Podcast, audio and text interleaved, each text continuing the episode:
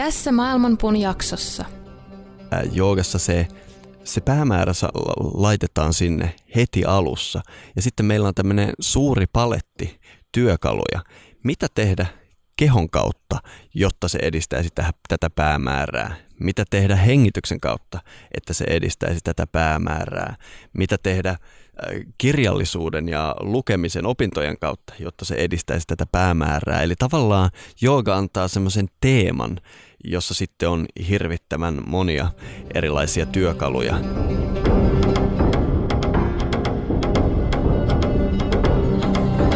Maailmanpuun juuret ovat ylhäällä ja lehvästö alhaalla.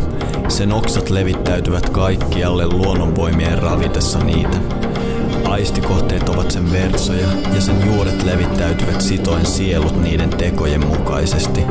Sen todellinen muoto ei ole näkyvissä tässä maailmassa, ei sen loppupää eikä alkupääkään.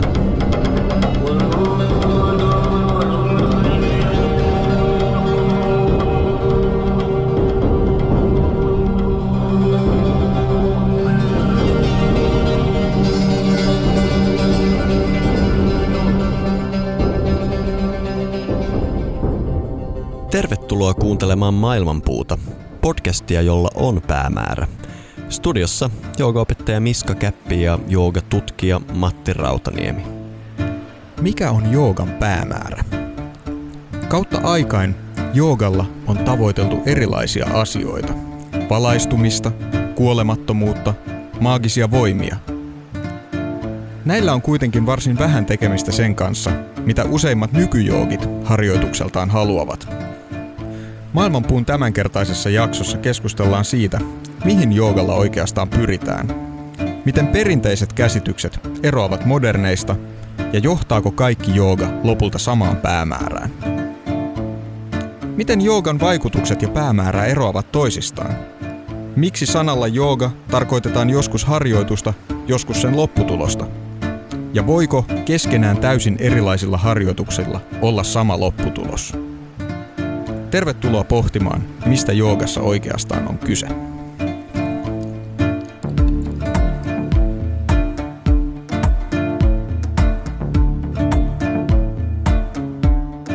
Tervetuloa, Miska, tänne Vartiosaareen, vai pitäisikö sun ennemmin sanoa mulle tervetuloa?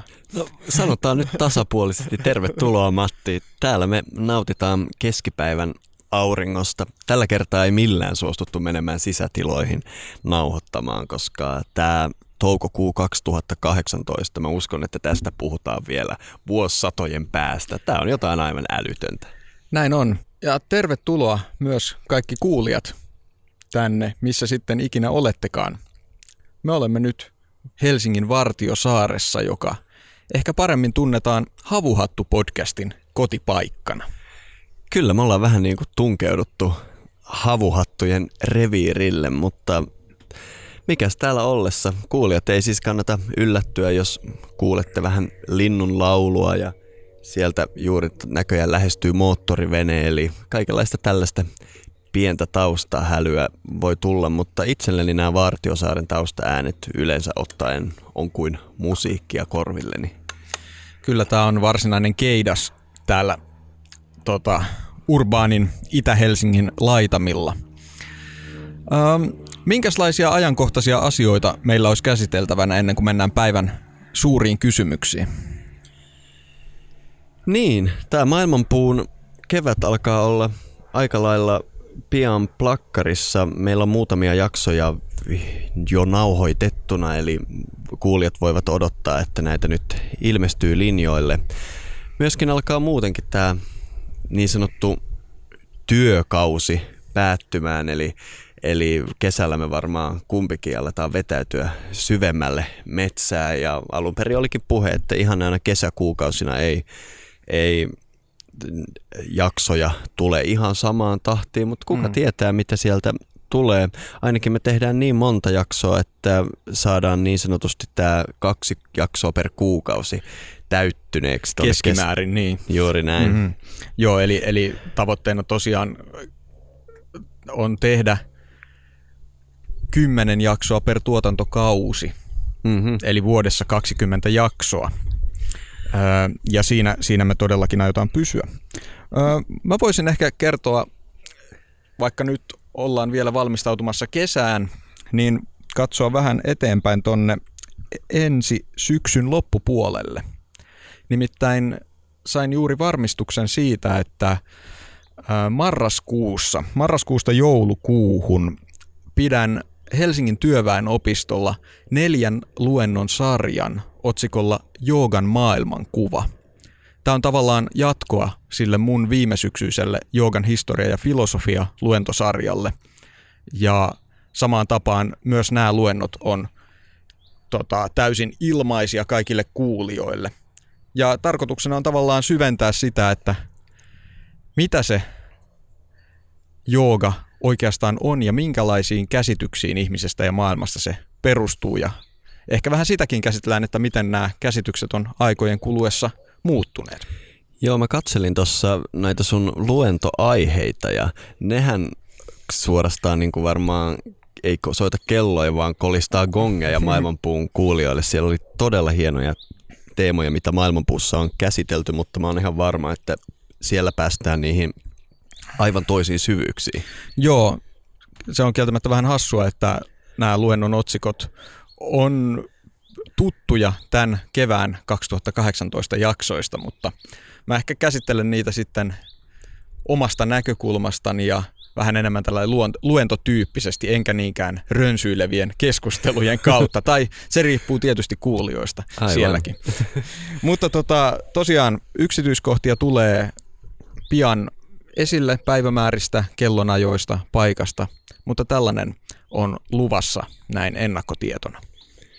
Joo, mun omalta kohdaltani voisin vielä mainita, henkilökohtaisesti uskon, että tämän kesän merkki joogatapaus on tämä legendaariseksi muodostunut Latvia joogaleiri, eli sinne suosittelen ihmiset, että jos joogapintaa syvemmältä kiinnostaa ja ehkä siinä sivussa vähän pohjoiseurooppalainen perinne, niin se on juuri oikea paikka.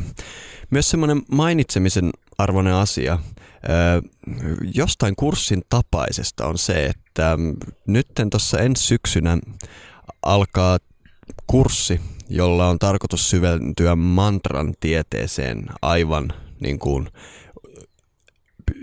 syvemmälle, mitä on koskaan ollut. Siinä itse asiassa oli useampi blokki, nimittäin nämä niin sanotut perimyslinjan velvoitteet on joskus estänyt monia näitä mantra-asioita, mutta me opettajani kanssa käytiin hyvä keskustelu tuolla keväällä ja, ja jos siellä lankojen päässä on joku, joka todella haluaa syvälle mantran tieteeseen ja, ja, ja jaksaa käyttää siihen aikaa, niin kannattaa laittaa mulle ihan sähköpostia, eiköhän se mun sähköpostiosoite sieltä Interwebsistä löydy. Ja, ja tämä ei ole ihan semmoinen kaikille avoin kurssi, mutta mä luulen, että meidän kuulijakunnassa voi olla joitain asioita, joitain ihmisiä, jotka on vihkiytyneet tähän jo vähän syvemmin, eli laittakaa viestiä. Kuulostaa tosi mielenkiintoiselta kurssilta ja aivan varmasti tosiaan, jos, jos joku kuulija tuntee tällaisen lähestymistavan omakseen, niin Miskaan kannattaa ottaa yhteyttä tässä asiassa. Kyllä, mutta se todella ei ole semmoinen, mistä kannattaa aloittaa jooga-opinnot. Se, se menee yli hilseen. Mutta Matti, tänäänhän meillä on tarkoitus puhua päämääristä. Mm.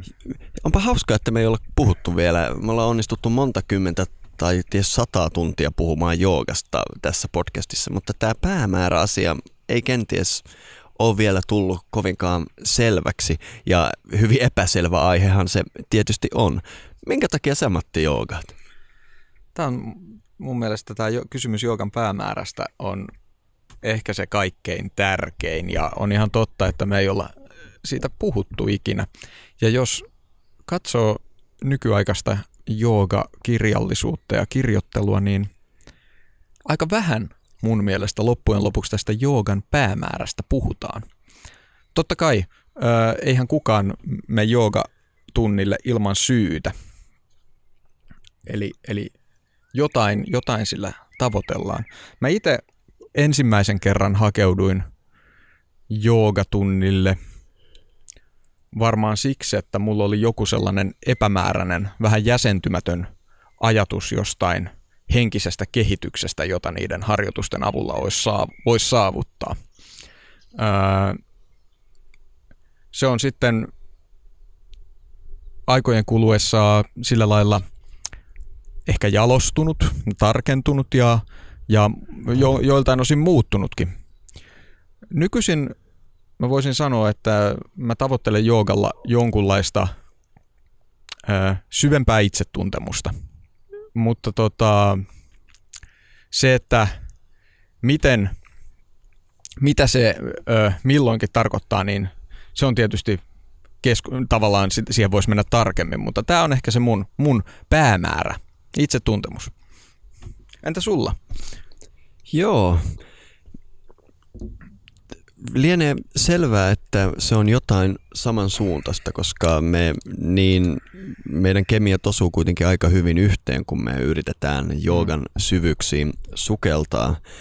Itsehän en päätynyt joogatunnille kun vasta hirvittävän kovien mutkien kautta. Olin mä jotain joogaa tehnyt Suomessa, mutta, mutta nykyään mä ehkä kutsun sitä mieluummin jumpaksi ja ei siinä mulla ollut mitään päämäärääkään. Ja sitten vasta asuttuani Egyptissä, matkustettuani Intiassa hirveällä nuoruuden hulluuden raivolla etsiessäni vastauksia siihen kysymykseen, että mikä ihme minä oikeastaan olen mm. ja missä minä olen. Nämä niin kuin, silloin musta tuntuu ja varmaan nykyäänkin tuntuisi aivan mahdottomalta elää, jos ei ymmärrä mikä on, missä on ja mikä mun paikkani täällä on. Mm. Niin kuin, niin kuin, mä joskus jopa suorastaan ihailen ihmisiä, jotka pystyy vaan elämään tätä elämäänsä niin kuin ilman vastauksia näihin asioihin. Toisaalta tietysti en ihaile, koska olen sitä tietä kulkenut, mutta se hämmästyttää mua, koska mulle se ei ollut edes vaihtoehto.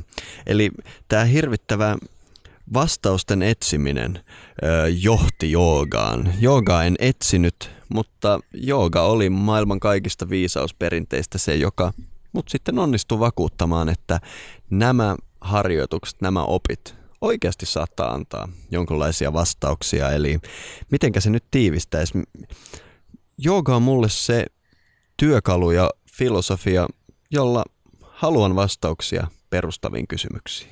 Joo, tämä kuulostaa mulle hirveän tutulta myös ja varmasti monille meidän kuulijoille, mutta jos tätä sattuu nyt kuulemaan joku, joku jolle jooga on tällainen ensisijaisesti fyysisestä hyvinvoinnista huolehtimisen keino, tai joka on, ö, tai jos mietitään, että mikä, mikä on se kuva, mikä joogasta vaikka yleensä nykyään mediassa on, niin sehän voi kuulostaa vähän erikoiselta, että minkä takia joku haluaisi tällaisen tällaisten voimisteluliikkeiden avulla ymmärtää maailmaa paremmin.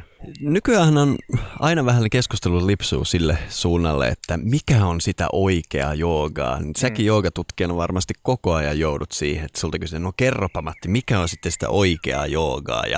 Tämä on semmoinen, mikä mullekin joskus esitetään ja vieläpä jotkut sanoo, niin kuin, että tuoko nyt sitten on sitä oikeaa joogaa ja niin edelleen. Ja mä oon aika usein miettinyt, että onko tämmöistä oikeaa joogaa edes mm. olemassa.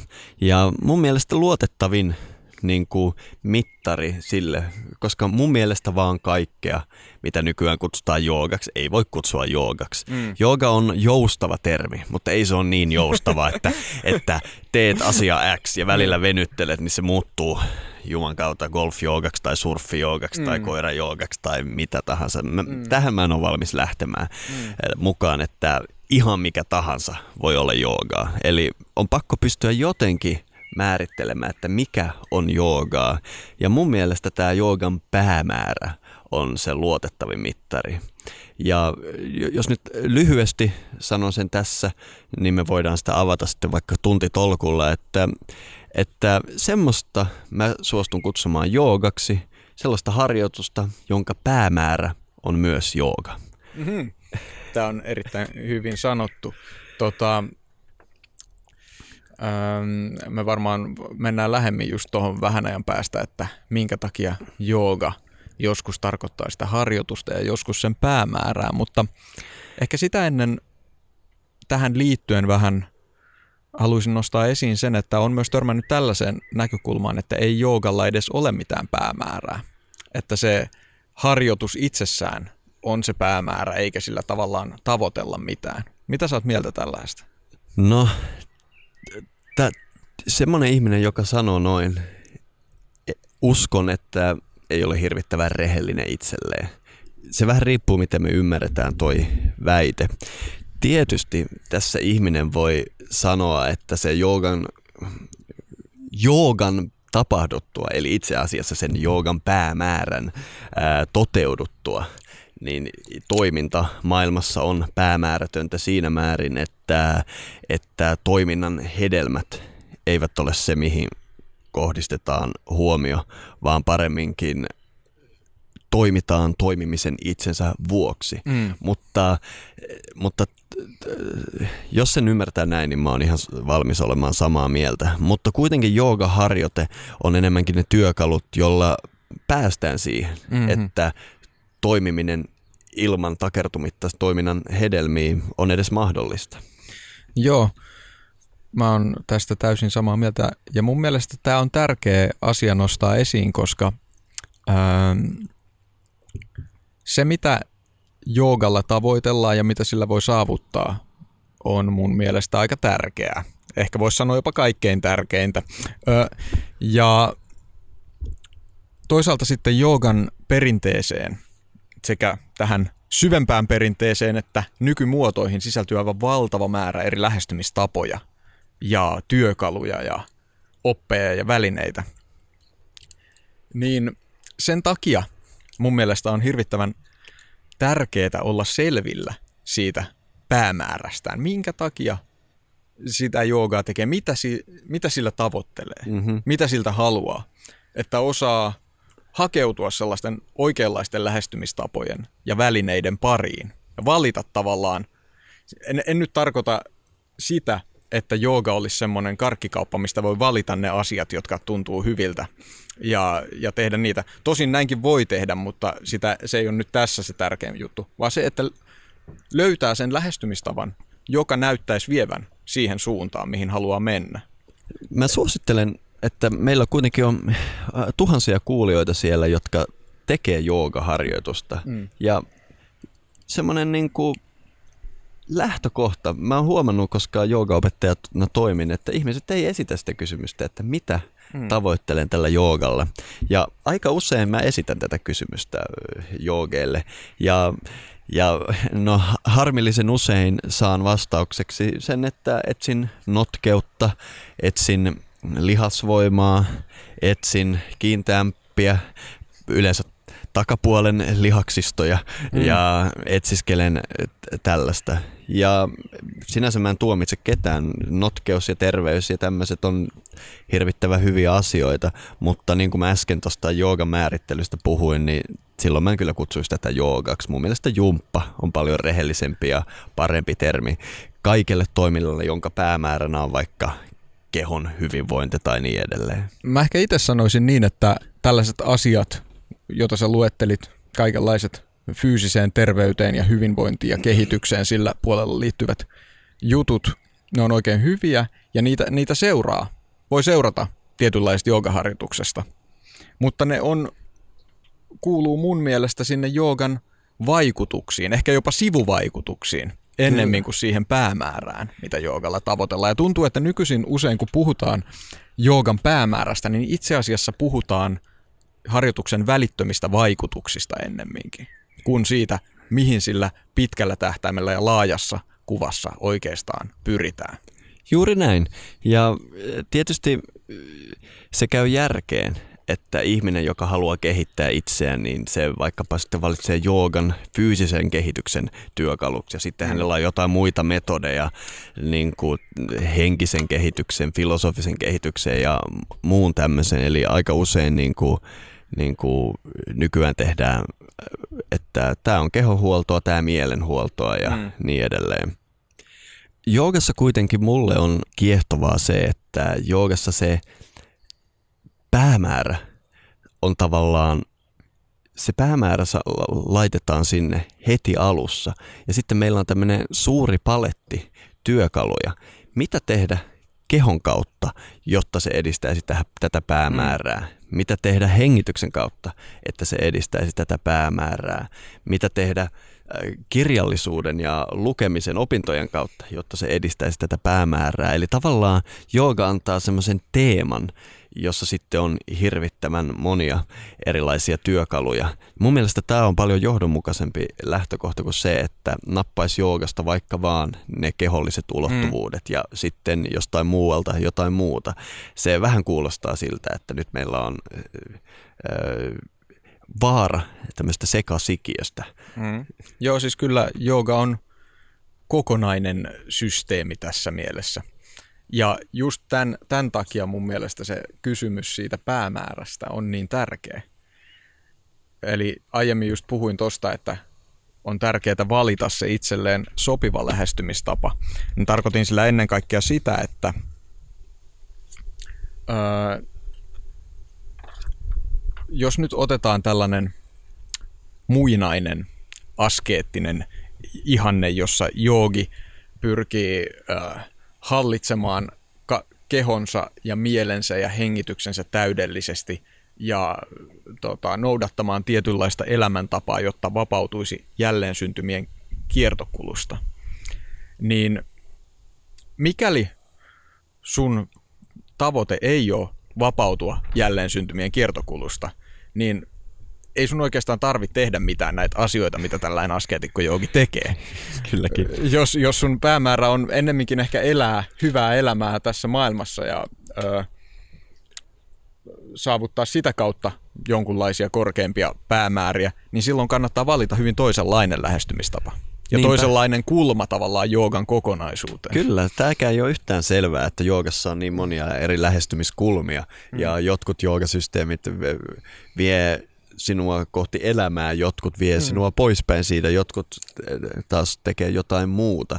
Eli tämä vanha joogamyytti siitä, että jooga on joku yksi selkeä oppi, jota sitten toteutetaan, niin täytyy heittää roskakoriin. Ja silloin kun etsit niitä joogaa omiin päämääriisi, niin kannattaa todella kurkata sinne klassisiin teksteihin, koska klassiset tekstit on siitä kivoja, että toisin kuin nykyjoogaopettajat, he yleensä ensimmäisellä sivulla sanoo, että tämän tekstin päämäärä on tämä. Nimenomaan. Ja sitten ehkä semmoinen hyvin tärkeä puoli tässä on, minkä kanssa itse on joskus paininut, on, että kun joogan perinteeseen ja joihinkin joogan lähestymistapoihin sisältyy vaikkapa tällaisia asioita, jotka tun, ö, tulkitaan vaikka joku elämäntapaa tai käytöstä tai etiikkaa koskeviksi ohjeiksi.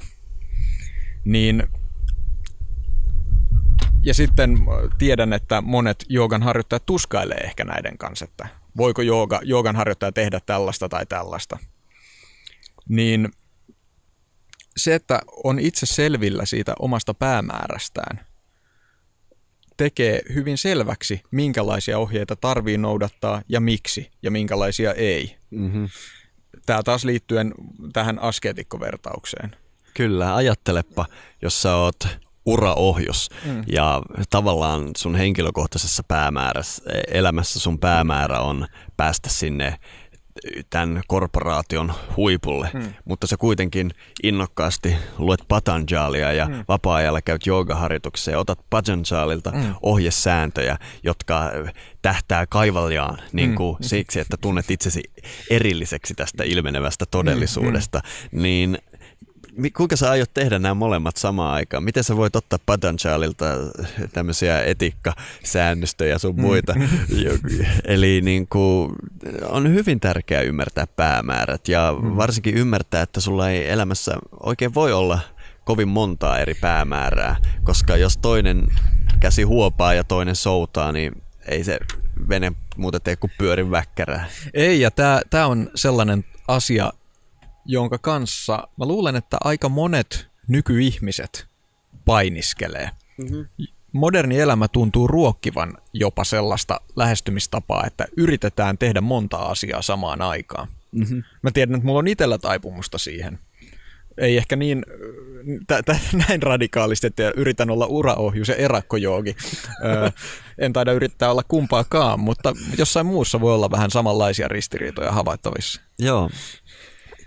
Mä oon ollut aika tarkka tämän päämäärän suhteen ja me ollaan onneksi tehty jo useampi jakso tantrasta ja siitä, miten tantrassa se päämäärä tavallaan on, koska aika useinhan, mä muistan me silloin, taisi olla maailmanpuun viides jakso, kun puhuttiin tantrasta, niin puhuttiin siitä myös, että nämä klassiset tekstit usein sanoo, että se on niin kuin sopiva lähestymistapa tänne Kali-juugan ajalle, eli aikakaudelle, milloin nämä henkiset asiat ei ole yleisellä tasolla yhteiskunnassa lainkaan itsestään selviä, vaan nimenomaan päinvastoin, koska joogastahan löytyy nimenomaan täältä tantrisista traditioista myös tämmöisiä ajatuksia, että elämän kokemus itsessään voi olla se valaistumisen työkalu ja se, että tavallaan se mahdollistaa semmoisen kontekstin, että sä voit olla vaikkapa se uraohjus tavallaan täällä täällä Maijan pyörteissä mm. ja silti ymmärtää, että tämä kaikki on vaan absoluutti liikkeessä Shiva ja silti saada sen saman päämäärän, mikä sitten näillä monilla koulukunnilla sitten tehdään paljon suoremmin, että me ei edes leikitä tätä Maijan leikkiä, mm. vaan me lähdetään siitä pois. Eli sekin on mielenkiintoinen kysymys, että voiko päämäärä olla sama, vaikka metodi onkin niin eri ja mun mielestä vaikkapa tantristen koulukuntien vertailu vähän näihin, mitä pidetään klassisempina, on hyvin hieno näkökulma tähän, että kyllä voi, päämäärä voi olla sama, mutta reitti hyvin eri. Joo, me voitaisiin itse asiassa tätä käyttää sellaisena aasinsiltana siihen, että tarkastellaan vähän, että mitä joogan klassiset lähteet sanoo näistä joogan päämääristä tai miten, miten sitä määritellään ja miten sitä lähestytään. Tosi hyvä idea, mutta ennen kuin hypätään ihan, ihan niin kuin toisiin maailmoihin, niin mä haluaisin ehkä vähän kommentoida vielä noita ei-klassisen joogan päämääriä, eli niitä päämääriä, mitä kuulee nykyaikaisella mm. nykyaikaisessa joogakoulussa ja t- tavallisilta ihmisiltä, jotka hakeutuu joogan pariin sen enempiä siihen tutustumatta. Tämä on ollut mulle tärkeä oivallus tuossa jossain vaiheessa joogataivalta, koska aina kun kuulee ihmiseltä, että mä oon joogassa sen takia, että, että saisin selkäongelmani ratkaistua, tai mä oon joogassa sen takia, että näyttäisin paremmalta alasti, mm. tai mä oon joogassa sen takia, että olisin notkeampi, tai liikkuisin paremmin, tai jotain tällaista. Mä jossain vaiheessa huomasin, että nämä päämäärät, mitä nämä ihmiset esittää, ei ole ollenkaan rehellisiä. Mm. Nimittäin kun asiaa tarkastelee vähänkään syvemmältä, niin mä julkean väittää, että kukaan ihminen ei hae harjoituksella muutoksia kehoonsa, vaikkakin näin sanoo. Mm. Mitä mä, mitä mä tällä tarkoitan on se, että kuvitellaan, että sä haluat vaikkapa sen kiinteämmän pepun. Mm. Mä uskon, että totta puhuen silloin sä olet tyytymätön itseesi. Mm.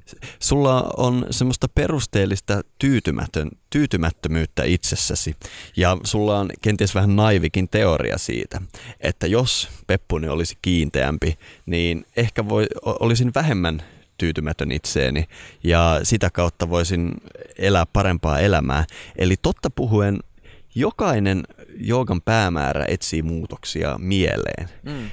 Meillä on tyytymättömyys mielessä ja sitten meillä on teoria, että kenties muuttamalla tämän selkäni, joka aina jomottaa, tai kiinniteyttämällä pakaria tai, tai mitä tahansa tulemalla lihaksikkaaksi, mm. kenties se on reitti, jolla saan niitä positiivisia muutoksia mieleeni. Ja mä oon huomannut, että monille mun oppilaalle se on ollut hirvittävän suuri helpotus huomata se, että, että oikeasti mä etsin siis positiivisia muutoksia mieleeni.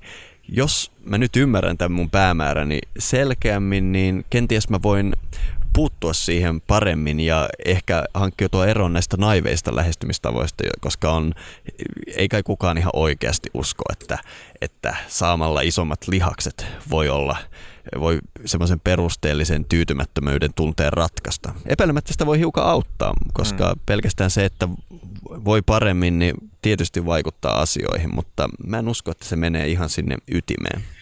Joo, toi on erittäin hyvä pointti. Se voi olla, että monissa tällaisissa ää, niin sanotusti välineellisissä tai tällaisissa vähän pinnallisemmissa päämäärissä tai mitä äsken kutsuttiin joogan vaikutuksiksi, ää, niiden, niiden tavoittelussa voi olla kyse siitä, että tavalla, ei, se on väärin suuntautunutta tavallaan sen perustavanlaatuisen ongelman tai kysymyksen ratkaisua. Et on se tunne siitä, että jo, johonkin tarvitaan nyt muutosta, johonkin tarvitaan vastausta, mutta sitä etsitään ehkä vähän oikeasta suunnasta, mutta väär, vääristä paikoista tavallaan. Juurikin näin. Tavallaan on selvää vain se nykyisen tilan mahdottomuus, mutta mm. se lopullinen suunta ei ole selvää ja sitten me tehdään joku arvaus, että mm. jospa mä näyttäisin vähän paremmalta, niin ehkä mm. musta pidettäisiin enemmän ja sitä kautta mm. olisin tyytyväisempi. Ja siinä mielessä on hirveän hyödyllistä tutustua näihin joogan lähestymistapoihin, koska onneksi näitä asioita on kelailu ihmiset tuhansia vuosia ja ehkäpä niin kuin tutustumalla niihin päämääriin, mitä eri joogatraditiot esittää, mm. me voidaan itsekin ymmärtää, minne me halutaan olla matkalla paremmin. Voisiko tässä olla sitten myös semmoinen ulottuvuus, että ehkä joku tällainen selkäkipu tai huono terveys tai jotkut, jotkut psyykkiset epätasapainojutut voi myös olla sellaisia ö, oireita siitä syvemmästä kysymyksestä. Ja kun lähdetään hakemaan niihin ratkaisuun joogan avulla, niin päästäänkin sinne olennaisempiin kysymyksiin. Että vaikka se motiivi voi olla tällainen ö, vähän niin kuin pinnallinen, niin sitten se kuitenkin tar- niin kuin johtaa ihmisen sinne. Joo, mä, on, mä uskon tämän ja olen mm. nähnyt tästä lukemattomia esimerkkejä. Mä oon todella vakuuttunut siitä, mm. että joogahan ei näe kehoa ja mieltä erillisenä. Mm. Mieli ja keho on vaan saman kolikon kaksi eri puolta. Eli se, mikä on toisessa, on aina toisessa.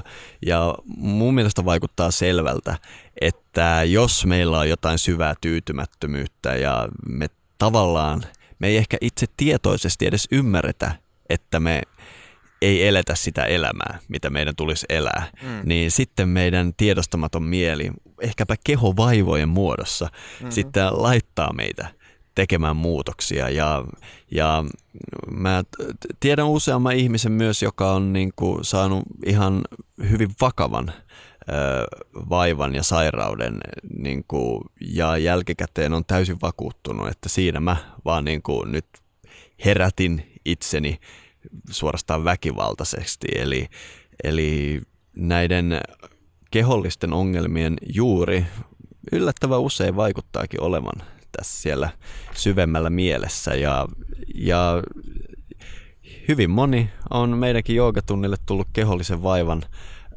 tuomana, mutta päätynyt sitten kuitenkin kehittämään itseään syvältä mielessä.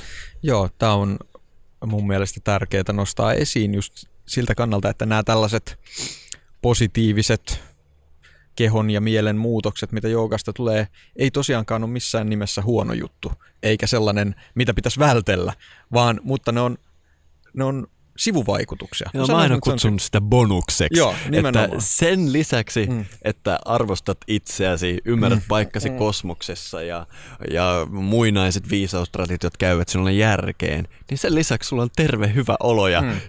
hyvät lihakset ja suora selkä. Eli mahtavia bonuksia siihen tulee, mutta ne, ne eivät ole se päämäärä. Niin. Ja, ja jos kerran lähestytään ihmistä ja elämää kokonaisuutena, niin nämä kuuluu myös hyvin hyvin yhteen, vaikka, vaikka sitten se ei toimikaan ihan niin, että jos olet terve ja voimakas, niin sitten olet myös löytänyt itsesi. Se ei toimi ihan niin. Ei, ei, ei tietysti. Valitettavasti. Joo, valitettavasti. Oishan se hienoa, jos sais itsensä kuosiin vaan hommaamalla muskelit. Mutta tämä on aina häirinnyt mua niin kuin länsimaalaisessa filosofiassa. Se on niin kuin antiteesi joogalle se, että meillä on huoneeseensa lukittautunut fyysisesti hirvittävän huonosti voiva ja henkisesti hirvittävän huonosti voima filosofi, mm. joka muka yrittää ratkaista olemassaolon kysymyksiä ynnä muuta. Mm. Niin kuin tämä moderni ajatus, mikä nyt sanotaan, että ei ole niinkään moderni, onhan tässä varmaan tuhat vuotta ollut tämmöisiä ajattelijoita siitä, että ajattelemalla mm. voida ratkaista joku juttu ilman, että se liittyy tähän mun kehoon. Eli, eli tavallaan tämä dekarttilainen ajatus siitä, että mieli ja keho on erillisiä, niin on johtanut siihen, että, että joku kuvittelee, että mieltä voi kehittää laiminlyöden äh, kehon. Tämä on, tämä on semmoinen ajatus, mi- mihin jooga ei hirveästi usko. Ei, ehkä ihan askeettisia äärimuotojaan lukuun ottamatta, mutta itse asiassa toi tollainen kehokielteisyys ja maailmakielteisyys, se menee myös länsimaisessa henkisessä perinteessä, jopa esoteerisessa perinteessä aika syvälle, mikä on mun mielestä aika erikoistakin jopa. Laajenna. Siis jos mietitään tällaisia ö, kristillisiä mystikoita ja sitten, no ehkä jopa voidaan mennä jonnekin uusplatonismiin asti, jossa nähdään, että tämä, tämä tota, materiaalinen maailma on se kaikkein alin ja on tärkeää päästä sinne alkuykseyden kontemplaatioon ja sinne päästään nimenomaan hylkäämällä tämä aineellinen maailma ja keho on tavallaan pelkkä este siinä. Gnostilaisuudesta löytyy tietyistä suuntauksista tällaisia painotuksia ja nämä on sitten välittynyt ihan ö, viime vuosisatojen ja vuosikymmenten tällaisiin esoteerisiin liikkeisiin. Joo, ja sinänsä jos me ajatellaan tältä kantilta, niin onhan Intiassa aivan mm. sama meininki sinänsä. Nämä koulukunnat, jotka, jotka kieltäytyy tästä elämänkokemuksesta, niin tietysti eivät tee panostuksia myöskään kehoon, mutta se on tavallaan johdonmukaista sitten filosofian ja kehon ja kaiken tasolla. Mm. Sitten kun meillä on filosofi, joka tavallaan yrittää ajattelemalla löytää sellaiset ratkaisut, miten elämä voisi olla hyvä mm. ja positiivinen kokemus, mm. tai niin kuin, että miten me voitaisiin järjestettää yhteiskunta niin, että se tuottaisi mahdollisimman paljon hyvinvointia, mm. ja samalla kyseinen henkilö on kehollisesti pahoinvoiva. Tässä on mun mielestä aivan se ristiriita. Joo. Joo, siis se on ristiriita ehdottomasti, mutta yritin liittää se just tällaiseen laajempaan ehkä, ehkä kehon, kehoa hylkivään perinteeseen. Mutta sitten mä en näe siitä mitään ristiriitaa, jos tämä filosofi siellä luolassaan pyrkii etsimään ratkaisua siihen, kuinka poistua maailman kokemuksesta. Niin, niin se, mm. se, sitten mun mielestä on täysin loogista, että hän okay. siinä mätänee, mm, mm. mätänee omaan luolaansa.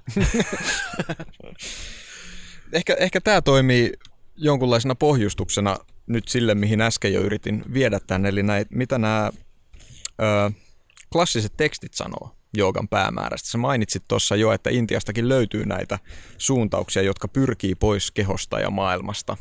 Mm. Ja tavallaan mun mielestä vaikuttaa siltä, että tämä on se käsitys, mikä näistä ihan vanhimmista tunnetuista lähteistä välittyy. Mikähän me valittaisiin sieltä vanhimmista tunnetuista no, lähteistä? Jos otetaan vaikka tämä, mitä usein pidetään ensimmäisenä joogatekstinä siksi, että siellä tätä sanaa käytetään tässä merkityksessä, on Katha-upanishad. Mm-hmm. Ja mehän puhuttiin siitä tuossa Atman jaksossa aivan jo jonkun verran. Eikö se ollut siellä juuripuolella? Joo. Eli te, jotka ette juuria kuulleet, niin sieltä löytyy hyvä intro mm. Katha-upanishadiin ja kohtaamiseen kuoleman kanssa. Mm-hmm. Kyllä. Ja tosiaan sen verran voitaisiin sitä kerrata ja paljastaa myös niille, jotka eivät juurijäseniä ole. Niin Katha-upanishadissa todetaan, että tätä kutsutaan joogaksi, aistien vakaata hallintaa. Ja mitä tästä, tästä seuraa Katha-upanishadin mukaan on se, että tällöin joogi saavuttaa matkansa päämäärän. Ja tästä on vähän eri käännöksiä. Mulla on nyt tässä sellainen, jossa tätä päämäärää kutsutaan nimellä Vishnun valtakunta. Olen myös nähnyt sellaisen version, että paikan, josta hän ei enää synny uudelleen. Toi niin kuin ei ole kovinkaan yllättävää. Silloin kun muinainen teksti puhuu päämäärästä, niin mulla on tapana sitten oikeasti pysähtyä mm. ja alkaa katsomaan sitä jargonia. Ja tässä yhteydessä, mä en himskotti muista, mikä se verbi siinä on. Muistatko, Matti, en. sen hallita verbin? Mutta sen mä muistan, että mä oon tähän pysähtynyt joskus aikoinaan ja, ja ollut skeptinen, että puhutaanko tässä nyt aistien hallitsemisesta ja, ja se sävy tässä tekstissä oli enemmänkin, niin jos me nyt tosi pyöreästi alan sanomaan, niin, niin, niin kuin viedä olemassaolo ilmenneessä maailmassa tavallaan semmoiseen tasapainoiseen tilaan, koska toi hallita, mun mielestä se on se, semmoinen sana, joka johtaa niin monia joogeja harhaa ja, mm. ja joogasta tulee sitten mielenhallintaa ja kehohallintaa ja, ja tehdään tästä joskus jakso, koska tämä on niin tärkeä aihe, mm-hmm. mutta, mutta todellinen jooga ei välttämättä ihan näin simppeliä ole, että hallitaan mieli ja keho, vaan enemmänkin se on jonkun mahdollistamista, johon tässä sitten ei ehkä mennä, mutta jos me aletaan puhumaan siitä Vishnun valtakunnasta, mm. niin Vishnuhan on ikään kuin, jos jotain haluaa Vishnusta kaivaa esiin, niin se on se jo kaikista varhaisin maininta Vishnusta Rigvedasta, muistaa mainita, että Vishnu harppoo askelia. Mm-hmm. Ja Vishnu liitetään aina liikkeeseen. Jos me ajatellaan, että tämä koko kosmos on absoluutin mielen liikettä, niin se Vishnun valtakunta on se liikeaspekti tässä suuressa tietoisuudessa. Ja mm. tämä Katha-upanishadin mun tulkinnan mukaan nimenomaan puhuu siitä, että, että kun olet saattanut itsesi tavallaan synkroniin tämän kaikkeuden kanssa, niin olet Vishnun valtakunnassa, jossa ymmärrät, miten toimii, olet osa sitä suurta liikettä ja, ja, ja tavallaan yhtä sen kanssa. Ja olla yhtä sen liikkeen kanssa, termi tästä on jooga, eli tämmöisen näkemyksen mä heittäisin tästä Katha-upanishadista. Miten sitten näet tämän, tämän toisen version tästä, eli, eli että se joogan päämäärä on paikka, josta hän ei enää synny uudelleen?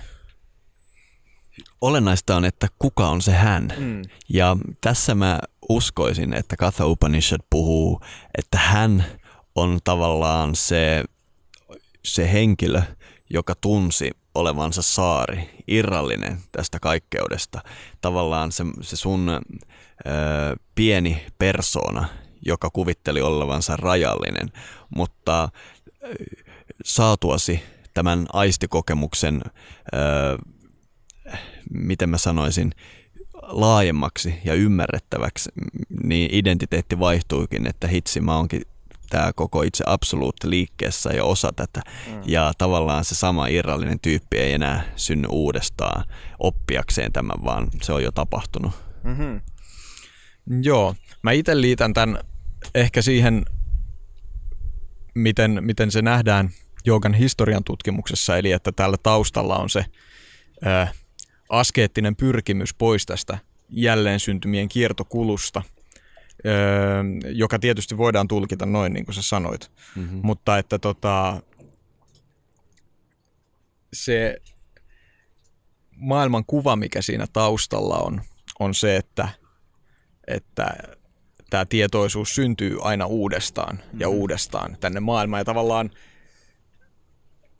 sehän, tämä on itse asiassa semmoinen asia, mikä hahmottuu vasta vähitellen, kun näitä asioita pyörittelee, mutta että mun nähdäkseni tämä tällainen meidän moderni länsimainen tapa nähdä tämä jälleen syntymäoppi, eli että jossain on semmoinen tuota, sielujen maailma, josta aina putkahtaa ihminen maailmaan, aina uudestaan ja uudestaan, niin tämä ei ole se, mistä nämä joogatekstit puhuu, vaan, vaan pikemminkin se ajatus on se, että tämä meidän kokemus maailmasta luo tätä maailmaa. Ja se, mitä tällainen jälleen syntymien kiertokulusta vapautuminen tarkoittaa, on sitä, että pyritään öö, estämään tavallaan se maailman luominen meidän kokemuksen kautta, vetämään se tavallaan sisäänpäin. Ymmärrän. Mielenkiintoinen tulkinta. Mä, mä, mun mielestä toi oli aivan upeasti muotoiltu ja sait siinä hirvittävän hankala asia ymmärrettävää muotoa. Toivottavasti ymmärrettävää. Mä en ole ihan varma, ymmärsinkö itsekään täysin. No, en tiedä mitä mulla on vielä, koska mulle se kävi järkeen aina kahteen viimeiseen sanaan asti. Ja sitten aloin pohtimaan, mutta siis toihan on niin kuin shaivakulttuurin perspektiivi, mm. eli, eli tavallaan se aktiivinen luominen, siitä poistutaan.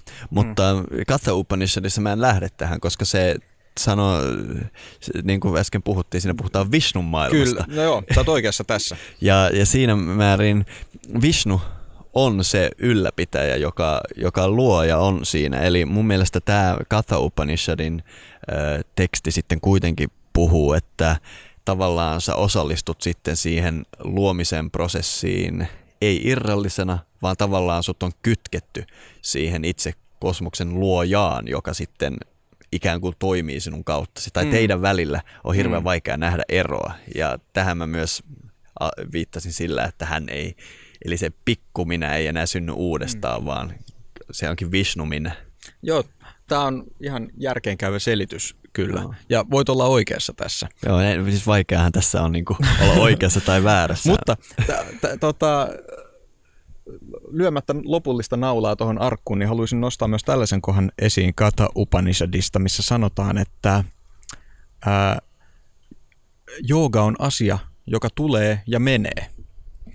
Eli miten mä näen sen tämän edellä puhutun valossa on se, että kun ihminen saavuttaa tämän tilan, jossa hän sitten on joko, joko tota, ymmärtää itsensä osana tätä ilmentyneen todellisuuden kokonaisuutta tai sitten kääntyy, kääntynyt pois siitä, niin tämä on tila, joka ö, on vaikea ylläpitää. Tai se, se ehkä ei vaikea ylläpitää, vaan se on asia, joka ei ole koko ajan läsnä. Joo. Mä en rehellisesti sanottuna muista tuota kohtaa Katha-upanishadista mm. ja tässäkin oikeastaan niin kuin aina kun mä kuulen klassista tekstiä, niin mua alkaa kiinnostaa, että mitähän se kääntäjä on puuhannut. Mutta mm. oletetaan, että tämä käännös on nyt autenttinen, niin mun tulkinta on hyvin samankaltainen kuin sulla. Mm. Eli kyseessä on vähän niin kuin dharman ja adharman käsite, mm. että vaikka dharma kuitenkin niin kuin toteutuu, niin adharma on aina siellä jossain. Eli, eli Eli aina tulee, kun kosmos liikkuu, hetkiä, joka niin kuin sysää joogan pois päältä, niin henkilökohtaisessa kokemuksessa kuin isommassakin. Ja kenties tässä puhutaan nimenomaan siitä, että jooga on jotain, mitä ylläpidetään. Se ei ole vaan semmoinen hedelmä, joka sitten saadaan napattua ja siinä se oli, vaan joogassa pysyminen edellyttää myöskin harjoitusta. Tämä on ehkä oikea kohta nyt lähteä avaamaan enemmän sitä, mistä tuossa alussa jo mainittiin, että intialaisessa perinteessä tätä sanaa jooga käytetään tosiaan kahdessa merkityksessä. Sekä kuvaamaan just tätä päämäärää kohti menemistä tai sen ylläpitämistä, että sitä päämäärää, eli sitä joogan tilaa itsessään.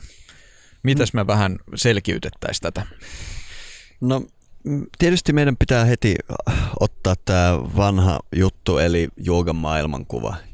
Joogalla on maailmankuva ja kaikki joogatekstit puhuu tästä maailmankuvasta käsin. Ja se maailmankuva on se, että kosmos on tietoisuus, joka synnyttää asioita. Eli tavallaan kosmos on elossa saman tapaan kuin me ollaan elossa ja me tämmöisenä elävänä olentona kosmoksessa ollaan ikään kuin solu siinä suuressa, suuren olennon kehossa. Eli tavallaan meillä on isäntä tai isä. Aika usein nämä, nämä koulukunnat sanoo, että taivaan isä tai vastaavaa.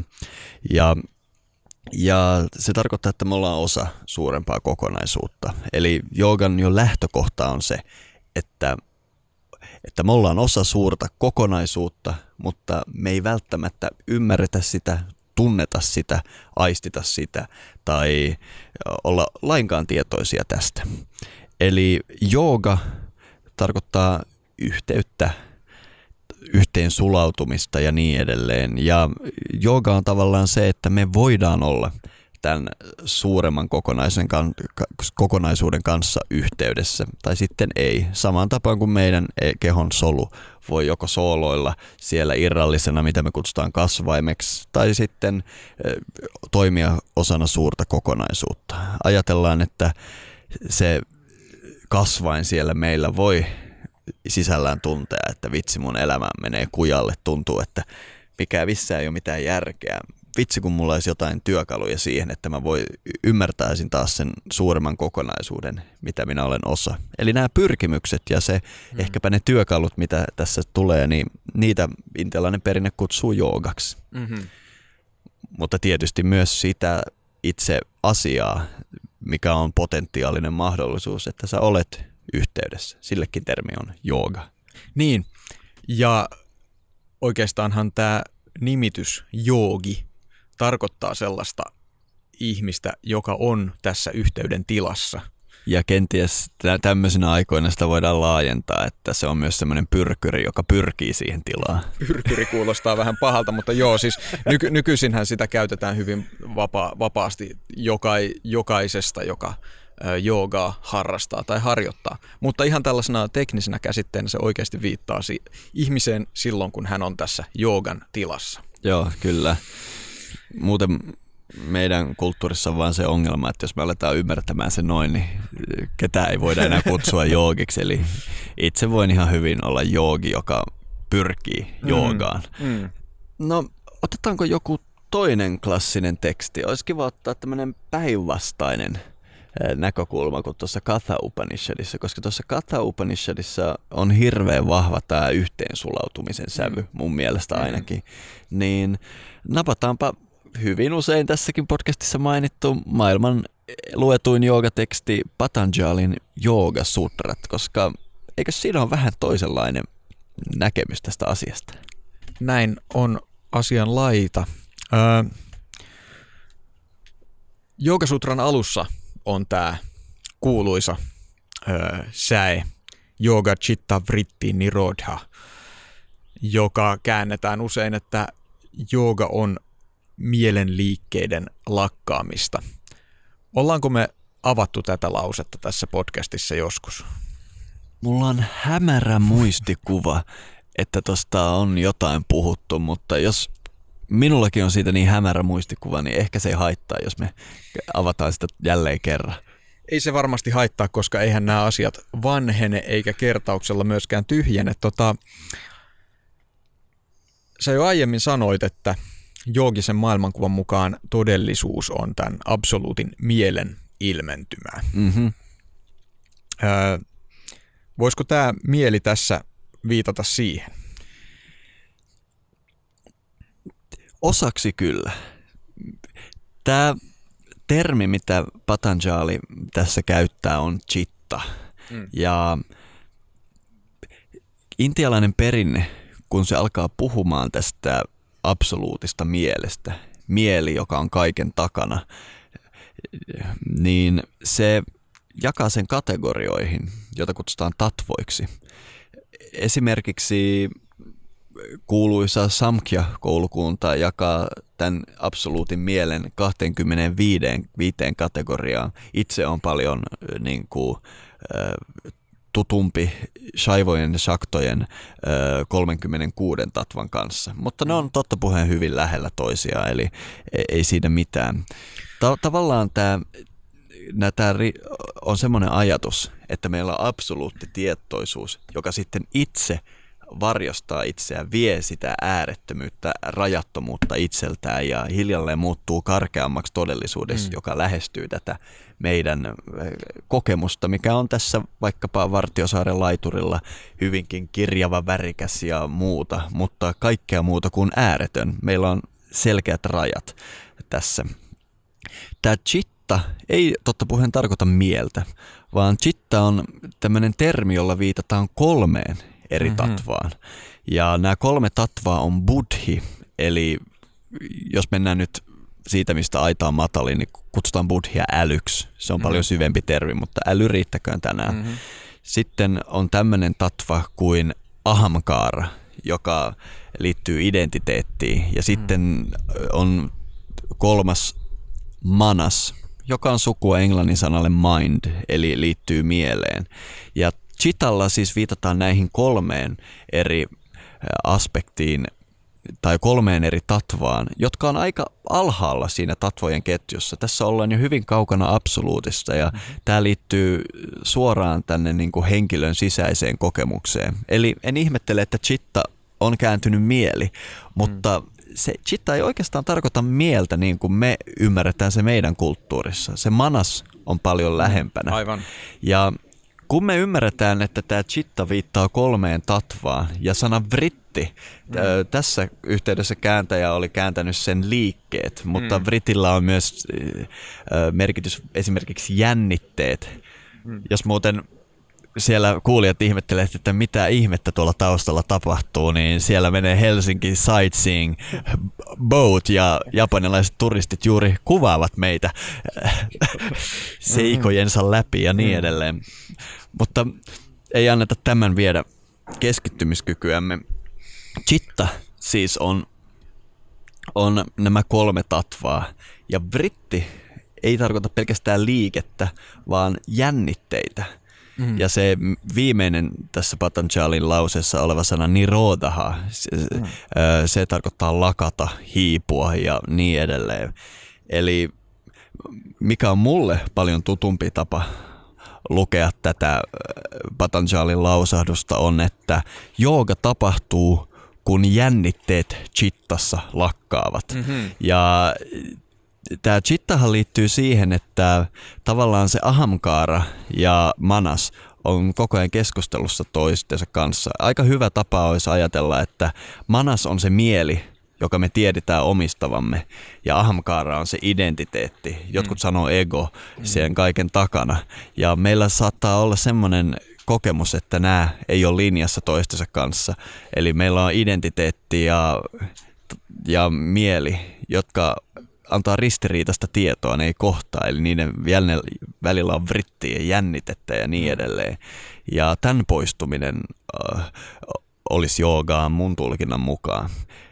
Totta kai, niin kuin sä varmasti hyvin tiedän, haluaisitko sä kertoa, miten sitten tätä yleisemmin joogatutkimuksessa luetaan tätä en, lausetta? Siis, mä itse luen tätä niin, että tavallaan Öö,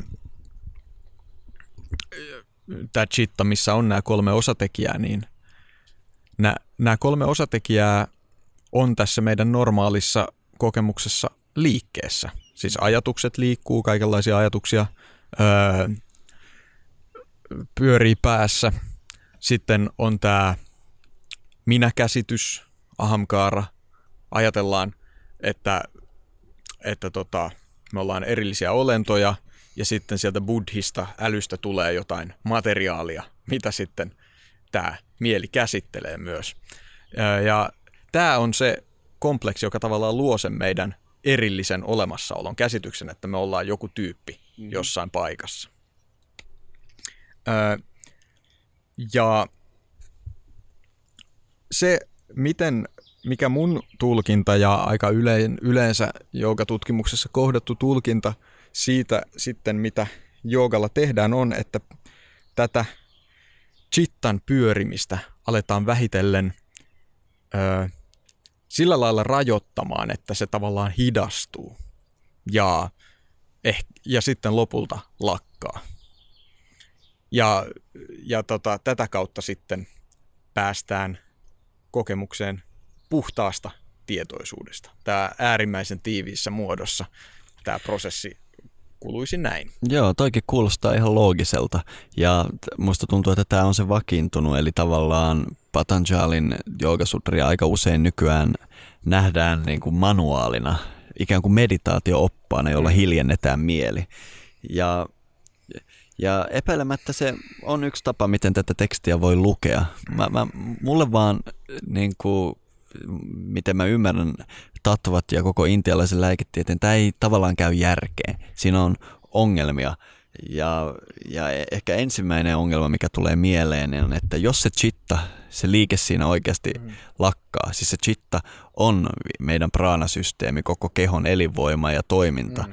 Eli tavallaan mun mielestä toi, on, toi tulkinta vähän niin kuin sanoo, että kun kuolee, niin jooga tapahtuu, koska jos liike tuossa katoaa kokonaan, niin meidän keho lakkaa myös. Mutta eikö tämä myös ole jooga perinteessä ihan yleisesti löytyvä näkemys, että itse asiassa se lopullinen jooga on, tarkoittaa fyysistä kuolemaa? J- joo, kyllä, mutta jooga nyt kuitenkin, ja mit, jos me luetaan Patanjalin joogasutria pidemmälle, niin me huomataan, että se puhuu joogasta elämän aikana, ikään kuin jivan muktasta, mm. koska siis eikö se ole miksi ihmeessä Patanjali höpöttäisi mitään asanoista sun muuta? Eikö se ole vaan helpompi ottaa luotikalloa? No siis, t- tämähän on tämä tota, ö, tavallaan kaikkien askeettisten perinteiden taustalta liittyvä paradoksi. Eli tota, ja miten mä näen itse, että se Patanjalin systeemi on systemaattinen esitys tällaista niin kuin asketismista. Ja. Eli missä pyritään, niin kuin aiemmin tuossa sanoin, kääntämään se ilmeneminen takaisin päin. Ja, ja sitä kautta sitten saavuttamaan kokemus siitä puhtaasta, puhtaasta tietoisuudesta kaiken takana, jota kutsutaan tässä tekstissä ää, tätä päämäärää termillä kaivalja, erillisyys, joka siis viittaa siihen juuri tämän niin kuin tietoisuuden ja ilmenneen maailman erillisyyteen. Joo, eli jos kuulijalle vielä täsmennetään, niin Patanjalin terminologiassa, joka on hyvin lähellä tätä Samkhya-koulukunnan filosofiaa, on, että on prakriti, tai aloitetaan mieluummin purushasta. Mm. No mehän käsiteltiin silloin purushasuktaa jo aiemmin, Joo. eli purusha on ikään kuin tämä kosminen olento, mm. ja prakriti on se tavallaan se karkea maailma, jotka, joka voitaisiin tiivistää luonto. Nyt, nyt luonto hyvin laajasti ymmärrettynä. Mm. Ja tässä me ollaan Prakritissä, täällä Vartiosaaren laiturillakin juuri nyt. Ja tavallaan Patanjalin ajatus on siitä, että me tajutaan, että se kosminen minä, se purusha, onkin erillinen tästä. Ja se on se oivallus. Mm. Eli tajuat, että olen, olet absoluutti. Käytännössä mm, voisi tiivistää. Mutta ehkä se just, mikä on se ö, tämän tyyppiseen lähestymistapaan sisältyvä erityispainotus on se, että se tavallaan sen kautta tämä prakriti lakkaa olemasta jossain mielessä. Eli jäljellä on vain se puhtaan tietoisuuden kokemus. Ja siinähän on sitten joogasutran mukaan eri asteita. Kyllä. Ja... Ja on näitä kuvauksia, missä kun joogi saavuttaa tämän korkeimman samadhin asteen, niin hän on kuin kuollut pölkky. Kyllä, joo. Tämä on epäilemättä hyvä, mutta mun mielestä tässä syntyy sellaisia pieniä ristiriitaisuuksia eri säkeiden välillä ja, ja mä haluan vielä selvittää ne itselleni. Mm. Mutta sinänsä mä en vastusta tätä, koska siis on aivan selvää, että itsensä kuolleeksi, kun pölkky tekeminen on jo eräs joogan metodeista tämän kokonaisen kokemuksen saavuttamiseksi. Joo, ja siis tässä haluan ehkä itse korostaa, että tämä ei tosiaan ole ainut joogan tulkinta, jota itse kannatan, tai varsinkaan se, mitä itse edustan, koska tota, ää, en, en ole askeetikko joogi, enkä sellaiseksi ole ajatellut lähiaikoina ryhtyä. Mutta tota, tämä on mun mielestä tärkeää nostaa esiin, koska joogaperinteessä on erittäin vahva historiallisessa mielessä ja yhä nykyäänkin olemassa oleva askeettinen juonne. Ja mm-hmm. Patanjalin teksti mun mielestä voimakkaasti liittyy siihen, vaikka sitä luetaan myös hyvin toisenlaisten tulkintojen kautta. Joo, ja, ja, ja vielä lisäisin sen, että, että tota, tämä on ainakin mulle ja olen ihan varma, että myös muille joogan kanssa tekemisissä oleville aiheuttanut kaikenlaisia, jos ei käytännön ongelmia, niin ainakin tällaisia sisäisiä ristiriitoja, koska tämä tällainen tietty maailmakielteisyys on hieman vaikeasti sulatettavaa. Mm-hmm, mm-hmm. Joo, ja mä haluaisin vielä luoda vähän siltaa näiden meidän tulkintojen välille. Nimittäin mun opettaja on painottanut, että Patanjali puhuu tekstissään useammalle koulukunnalle samanaikaisesti. Mm. Vaikka ne lukee samoja sanoja, niin ne samat sanat, niillä on tarkat tulkinnat, mitä tämä sana meidän koulukunnassa tarkoittaa.